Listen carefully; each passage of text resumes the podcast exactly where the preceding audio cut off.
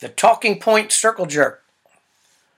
When the Dems go on a talking point jag, as they are here, the results are embarrassingly obvious. It's like watching a magician put a rabbit into the hat and then pull it out with great flourish. The word of the week issued to all news outlets and political bootlickers is gratuitous. They are counting on your ignorance when they use the word.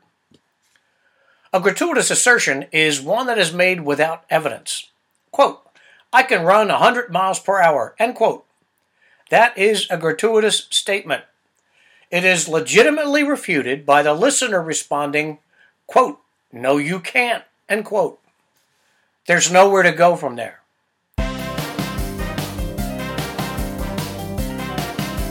Welcome to the Political Party Pooper Playbook.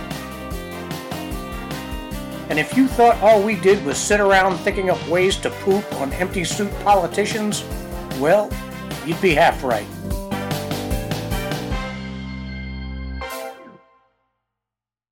This is indeed the P4B. I'm your host, the pleasantly reactionary Matt Jordan. Today we'll talk about documents, Putin, trees, and the rhetorical circle jerk. They need you to unknow stuff. I've made a major life decision this week. I have a crepe myrtle in my yard. The fashion here in Virginia is to top or pollard the tree every year or two, which is to say, just hack off the growth that isn't heavy trunk. It looks like you've killed the tree, but they come roaring back every year and look spectacular. Mine is a common breed. It makes a bunch of lavender colored blooms. For all the green weenies, that rapid growth sucks a bunch of CO2, the devil gas, out of the atmosphere. But there will be a little less of that happening on my property from now on.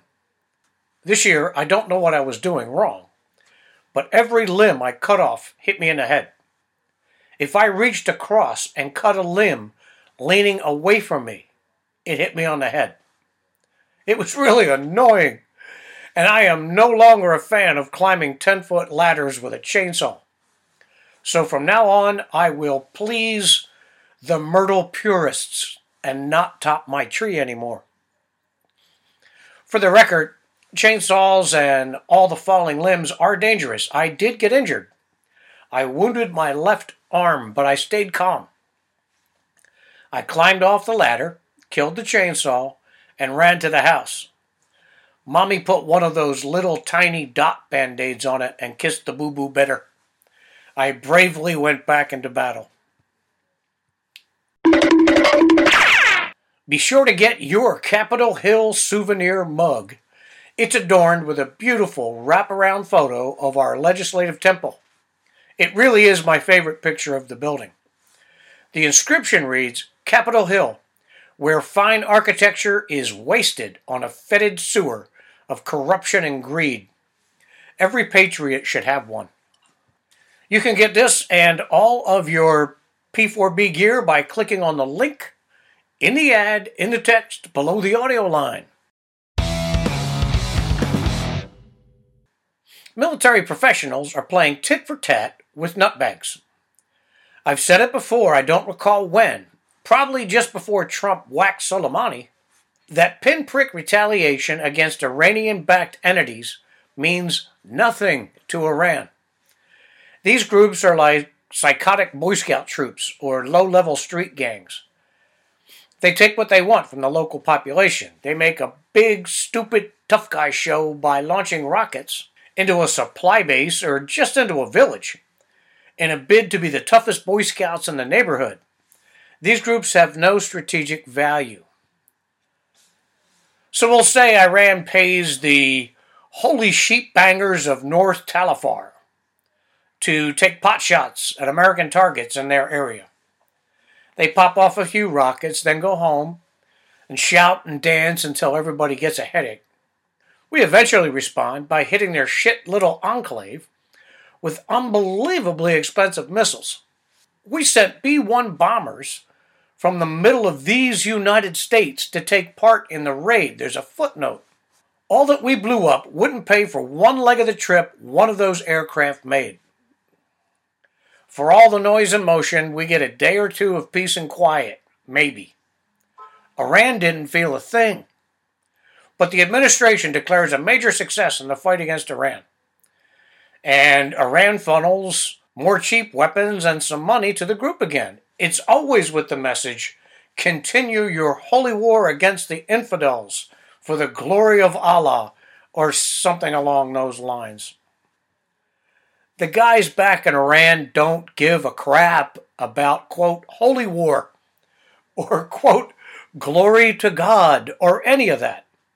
They only care about maintaining control of the land around them on the cheap and showing their population that they're not to be trifled with. They are making a show of pestering the superior nations who have boots and hardware in the region. My point is, we will not see an end to these nuisance attacks until we A.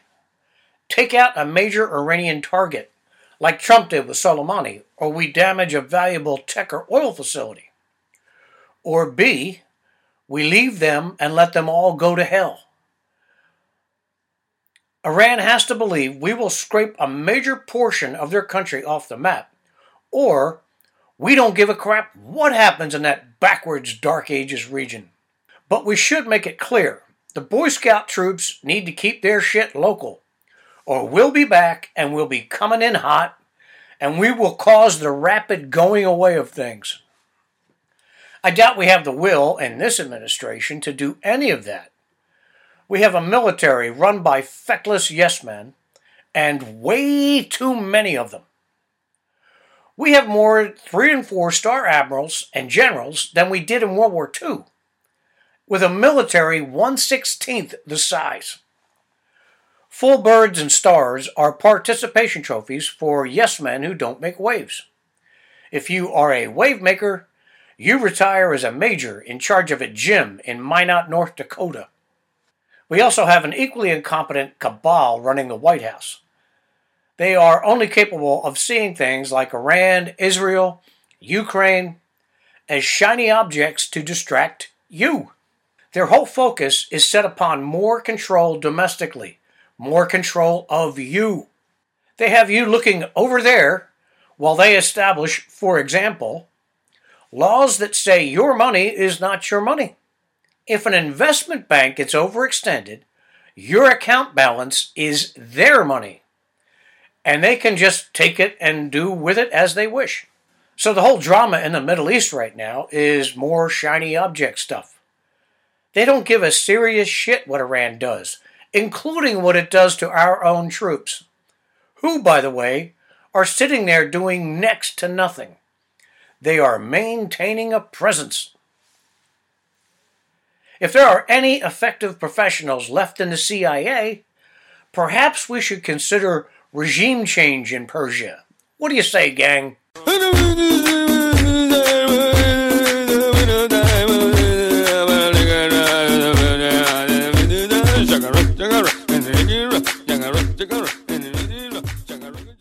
Some random thoughts about the Putin interview. Should it have been done? If there's the least validation really needed for Tucker Carlson interviewing Vladimir Putin, in other words, doing his goddamn job, it can be found in Hillary Clinton's remarks. She is the most dishonest, reprehensible creature ever to stain American politics. And that's saying something. She's also desperately trying to cling to some thread of relevance. So when she started hurling invective at Carlson for the interview, she cemented in my mind the correctness of it. The media industry is attacking the interview, implying a lack of patriotism on Carlson's part. They ask why he did the interview when Putin refused to talk to any other Western news outlets for years. Did you catch the trap they set for themselves? We'll see it again in a few minutes. So, when the little Russian jerkoff was refusing interviews, were the Western outlets asking for them, being unpatriotic? To be refused, one must first ask. The fact is, he made all of them look like monkeys. And that is Carlson's crime against humanity. And yes, he got the gig because his editorial line isn't comprised of U.S. government talking points. He usually doesn't draw a lot of conclusions, but he asks questions that make people uncomfortable. And that is a good thing.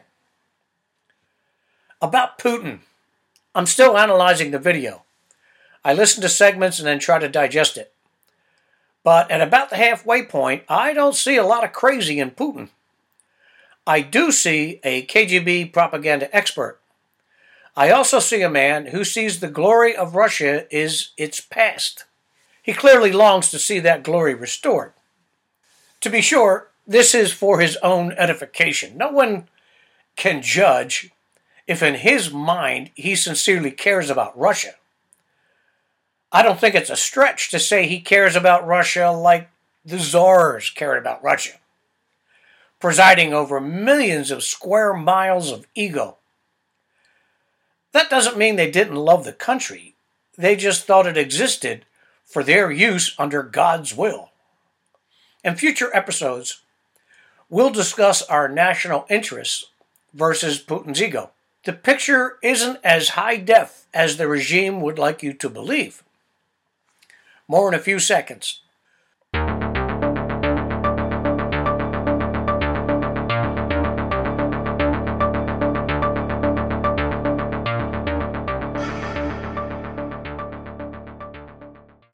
I've always said that I could write full time and I'd be willing to do it for free.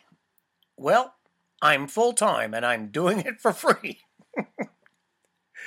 it doesn't feel as purely good as I thought it might.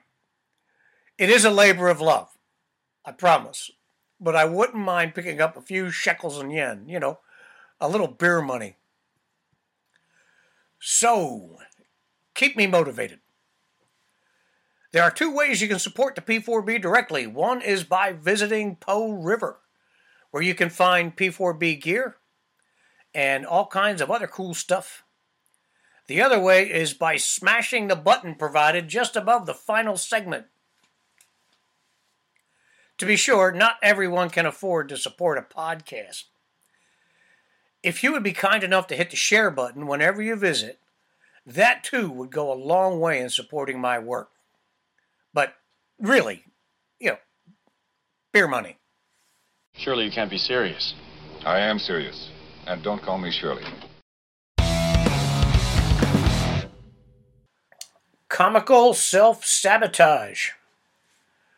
When the FBI concluded its sham investigation into BJ Bill's wife, James Comey concocted a cover for his betters in the DNC. He stepped way above his pay grade and in a public statement said no prosecutor would try Hillary for her obvious crimes because she didn't show intent to commit crimes. This despite that she and her minions smashed several pieces of electronics under subpoena at the moment of the smashing. This was a sham statement to create a narrative he knew the sycophant media would parrot and build upon. So BJ Bill's wife got away again.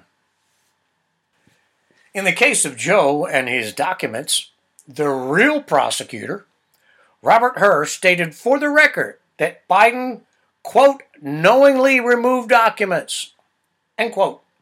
Over the years, from various places, he knew he wasn't supposed to. Hur stated this as fact. He further said Biden knowingly left many of them in various uncontrolled, often unlocked locations around three states. So, if he stopped there, you have crimes. You have a vigorous trial waiting, all based on damning evidence. But Hur pulled a Comey this time not acting above his pay grade. He gave Biden his get out of jail free card. Hur asserted that if he took Biden to court, Joe would be seen as a sympathetic figure because, as stated throughout the report, old Joe isn't in full control of his faculties. The talking point circle jerk. When the Dems go on a talking point jag, as they are here, the results are embarrassingly obvious. It's like watching a magician put a rabbit into the hat and then pull it out with great flourish. The word of the week issued to all news outlets and political bootlickers is gratuitous. They are counting on your ignorance when they use the word. A gratuitous assertion is one that is made without evidence. Quote, I can run 100 miles per hour, end quote. That is a gratuitous statement. It is legitimately refuted by the listener responding, quote, no, you can't, end quote. There's nowhere to go from there. In the case of the Biden docs, you are told that the statements about Joe being Joe, a forgetful old fool, are gratuitous. But the assertion is presented with evidence, gathered under the auspices of the DOJ on the president's behalf. It's loaded with evidence. You can say the assertion is false, but then you have to back up your assertion. And that opens the door back up to Joe on trial. How do we know they're throwing Joe under the bus?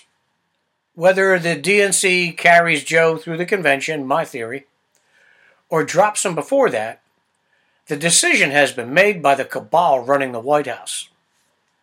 Instead of going quiet and dark on the Hur report, they carted Joe out to declare he is in full control of his faculties and to spout a series of lies only an idiot would tell, trying to prove it. In effect, he is declaring that yes, I did commit several offenses and knew what I was doing. So the choice we have is he's a criminal or a bumbling, forgetful old man. And the regime is sending wave after wave of mouthpieces to insist on the former. So, yeah, Joe is toast. Somebody get Moo Chill warmed up in the green room. Please support the P4B and don't forget our book list just above the footnotes in the text. Be sure to use all the buttons at the top and bottom of the text.